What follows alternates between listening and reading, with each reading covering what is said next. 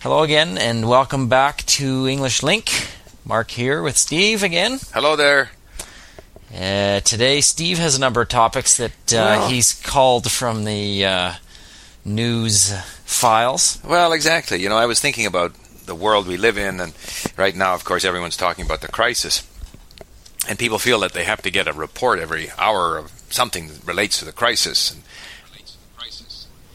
one report uh, has things improving, and one Right. thing has things getting worse. And uh, and uh, people get you know pepped up, and, and and then they get depressed. And we don't need all this information. We got too much information, and I particularly dislike the short bullets of information. And Twitter and, and Facebook and who's brushing their teeth and who's drinking coffee. I, I'm just not into that. I like to sit down with my book, put on my classical music, and read in peace for two hours. I think you're uh, mixing together a few uh, different uh, themes there. I Uh, thought it would stir up I don't pot. see where uh, news necessarily relates to Twitter, other than, I mean, most of what happens on Twitter uh, are are individual people's comments on uh, what they're doing, what uh, they saw, what they read, as opposed to receiving actual news updates like relating to the crisis. For instance, the the, the, the financial crisis. I I don't think it's Twitter that's uh, affecting it, or or No, many but what I realize it's not causing it. But what I'm saying is, every time you turn on the news, like I don't watch the news on TV, TV anymore, Mm-hmm. but you would essentially see similar little blips of information about the crisis at five o'clock, six o'clock, seven o'clock, slightly changing each time with no significant information. And the average person doesn't need to have a report every hour on what's happening with regard to the crisis. There's Well, nothing he or she can I do. don't think that many people are sitting there in front of their TVs waiting for the next update on the financial crisis. I mean, I think your point about um, all this news coverage obviously having an effect, I think, yeah, I agree with.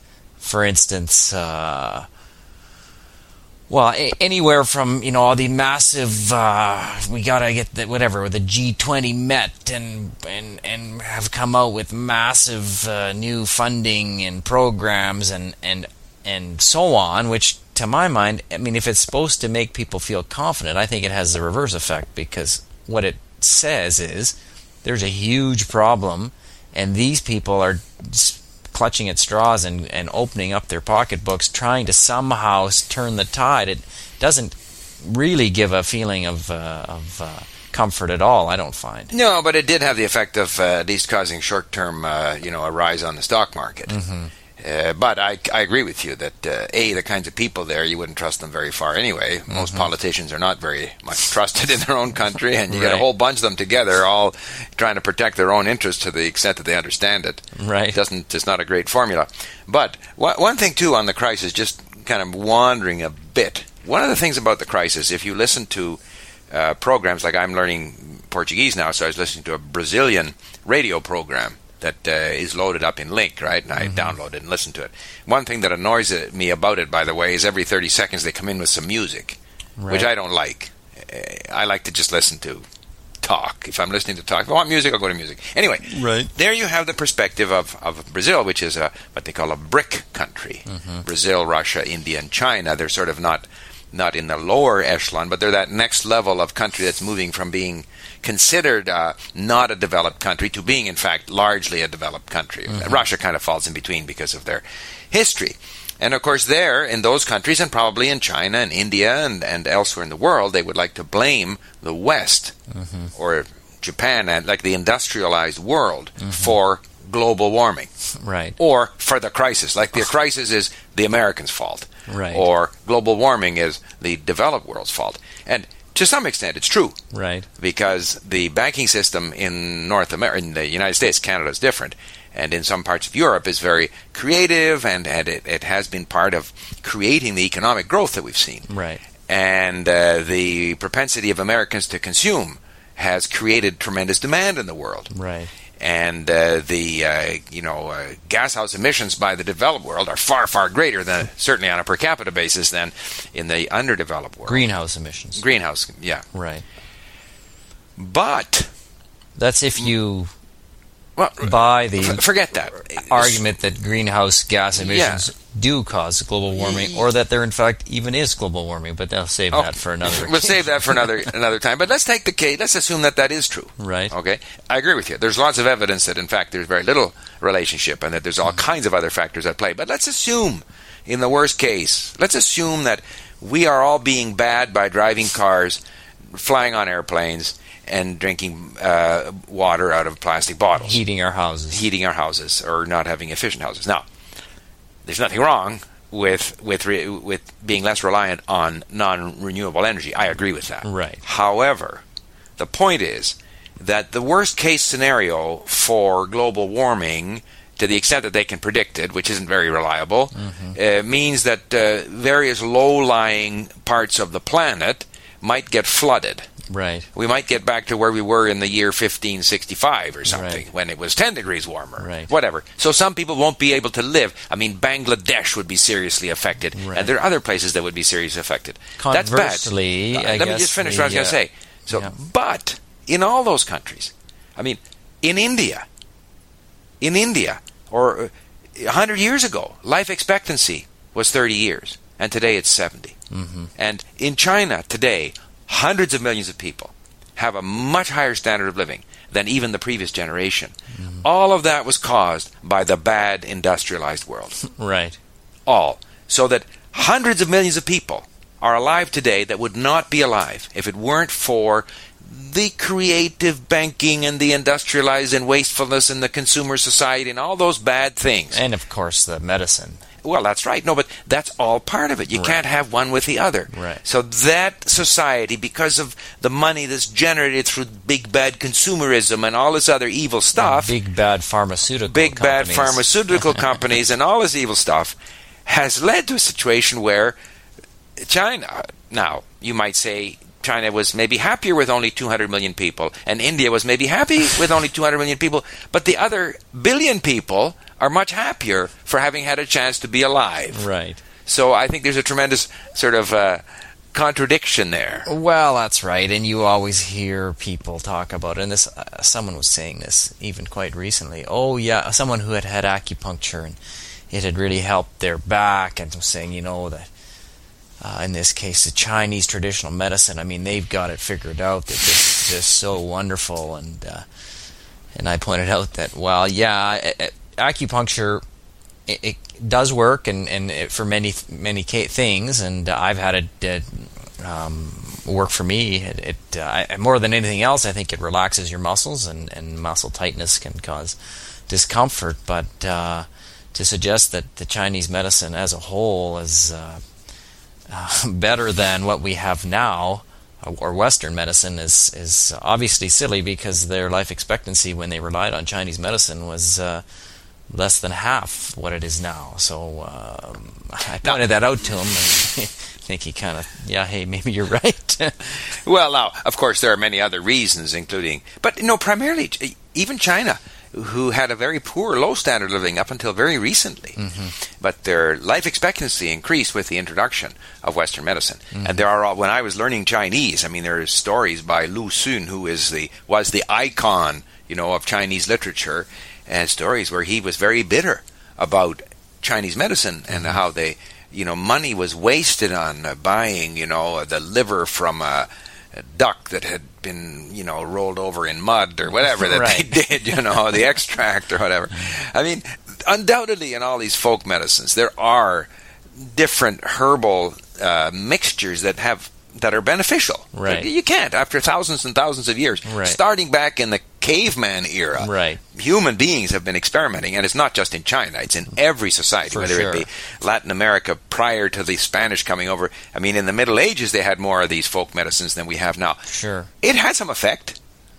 I'm sure they, they they discovered some things that worked. They discovered other things that they thought worked, but which were actually had no relation to an improvement in a in someone's condition. But then, because everyone believed it to be so, it spread. And I mean, the same thing uh, occurred. Uh, you've you've talked about how uh, uh, scurvy was a big problem for, for Right. uh, uh, in the age of exploration for, for the long sea voyages during the long sea voyages, and um, they had known that it was a, a, a vitamin C deficiency uh, way back when, and had to realize that fresh fruit would uh, would solve the problem. But then at some point, that fell out of favor, and uh, the treatment went back to drawing blood or whatever it was, burning leeches. I can't remember. And so then for the next hundred years, Right. even though they already had discovered the true um, remedy, they they went back to uh, using leeches and sucking blood and, and whatever, and, Right. and consequently scurvy was a problem for another hundred years before they rediscovered lime juice. Uh, You know, and it's amazing that uh, you know in Chinese medicine or in other folk medicines, they resent the idea that there should be tests with uh, placebo right? uh, to make sure that in fact it's the medicine and not the men, you know, the, the, Yeah. the psychological factor that's caused. Because we know that psychosomatically, like if you believe something's going to help you, it's going to help you. Right. In many cases, and so that the fact that Western medicine has to go through this very rigorous testing over length, lengthy periods of time, whereas folk medicine doesn't. Mm-hmm. Right. And, and they resent the suggestion that it should be. Right. You know, and, and furthermore, you know, all these Chinese uh, uh, medical practitioners, half the time we don't know what they're putting in their potions. you know, one fellow might use a certain mixture, and depending on the mood of the moment, somebody else. So Different. that's not to say that those things don't have their place, but the sort of, uh, as you say, the sort of systematic, sort of anti-established, you know, Right. Western medicine must be bad. And there are things in Western medicine. I think Western medicine has been too intrusive. You know, I think there's a tendency to over operate Over operate, over vaccinate. over vaccinate. I mean, eh, it's not. There are definitely things that can be learned, and the idea that, and they always say, well, you know, Chinese medicine is more holistic, or these other med, they deal with your overall personality and stuff. Well, Western medicine, any sensible doctor is going to say, what do you eat? Right. Are you active? You know, if if if uh, there's a sort of tension in the family or there's problems, and that's going to cause health problems too. Yeah, I mean, I mean, I don't think you can find a perfect. Uh, no doctors are perfect, no system's perfect, but the average life expectancy, the the health, the ability to fix serious medical problems that uh, would not have been fixable years past. I mean, that's obviously major advancements that have been brought about by uh, Western medicine, and uh, But it is interesting to think that uh, certainly uh, there's nothing unique about the West. That if you had looked at the world a thousand years ago, then uh, you know medicine as practiced in the Islamic world or the Arabic world or India or China was more advanced. Right. They were technologically more advanced. And then there's a series of circumstances and also borrowing from some of those traditions led to the development of of you know medical science in the West. So why wouldn't people learn from that? It might be that the next hundred years sees uh, China or India or or you know somewhere else as the leader. I mean, in- fundamentally, the freedom to, uh, whether it's economic freedom or political freedom or uh, the freedom to develop medicine or, or, or solutions, uh, causes advancement. You know, that reminds me of something. We should always be willing to learn from anyone who has something useful and intelligent to say. And so I'm reminded of yesterday. You and I were trying to lift a very heavy television. Right. And we had these things that strap onto our arms because it's very difficult to grab the tel- you can't grab a hold of it and it's like uh, however 160 pounds like Right. 80 kilograms so we've got these arm straps so we're holding it and we can't lift it up and so Kyle your soon to be 10 year old son Well, we could lift it, but we couldn't get it high enough. couldn't we to can only lift it as high as in other words because we couldn't get our hands underneath it Right. with the straps so kyle 10 years old tomorrow or the day after tomorrow says well why don't you each get a little higher thing that you could step on so then you just step back onto this higher thing and lift it up Yeah. i mean 10 years old we would never have thought of that No. Yeah, that's true. so you know that's of course because he's much more intelligent than we are That's right. but no i mean one has to be willing to look at anything that uh, that works hmm Yeah. Absolutely. Uh, what else did you have in your bag of tricks? Well, I always have things to talk about. Uh, you know, uh, one thing we could talk about is this. Uh, there is the anti-racism conference in Geneva, Right. and of course, anti-racism is, is, is a subject that that uh, you know it's one of these things. I mean, yeah, in principle, we're all against racism. Mm-hmm. Uh, in fact, racism exists everywhere. I mean, dogs are racist. Right. Wolves are racist. You Yeah. know, it's us against them. It's always been there. Mm-hmm. And so, anti-racism has more become a matter of beating up on some other group. Right. And so now the anti-racism conference in Geneva has become an opportunity to beat up on Israel. Right. Period. End of story. Right. Now the fact that uh, yeah, there's been a lot of there's a war going on there, Right. and uh, there are a lot of refugees who left what was then Palestine 50 years ago. Uh, some of whom live in the Gaza Strip. Uh, does anyone know that there were 300,000 Georgians kicked out of Abkhazia in the 1990s that still live in Georgia? Does anyone care that there were another 50, 60,000 kicked out of southern Ossetia that are all living in, you know, rented accommodations in Georgia? How many people left Nagorno Karabakh when the Azerbaijanis were fighting the Armenians? How many people were killed in that war? Right. Lots. Mm-hmm. How many people were killed in Chechnya, mm-hmm. which is a very tiny little place, you know, like 100,000, 200,000? Yeah. And yet, all of a sudden, the, the world campaign to fight racism is sort of concentrated on this United Nations conference. And mm-hmm. I have trouble pronouncing his name. Amahe- Anam- Ahmadinejad or something. Ahmadinejad Yeah. is there. Now, yeah, there's a struggle going on. One group doesn't like the other group. But for the United Nations Conference on Anti Racism to be, become a, a sort of a pedestal for basically denying the right to exist of a country Right. it, to me is, is is an indication of just how far down the United Nations has come. I think it's I lost agree. a lot of its I mean, credibility. I haven't had respect for the United Nations for a long time, as far as I can remember. But it's just getting worse and worse, and uh, it's basically a, a, a- a pulpit for, for bashing the West, Mm-hmm. and Israel's perceived as an extension of the West, um, oppressing the downtrodden again, and so that's just the, the, the favored cause of the left wing and the uh, downtrodden is is uh, that Israel is now in the wrong. And I'm not saying who's right or wrong, but it's certainly not obvious to me that Israel's in the wrong.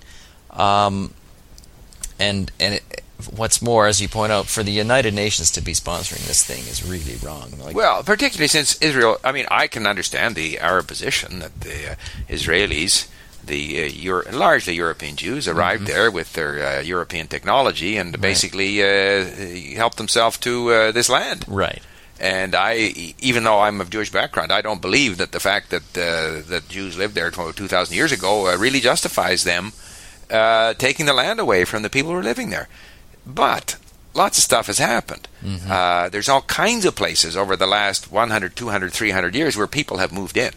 And, and, And- and, besides which, and the United Nations recognized Israel. Right. So- I mean, and and what's more, that's what people have done since time immemorial. Is Right. one group moves in, kicks out another.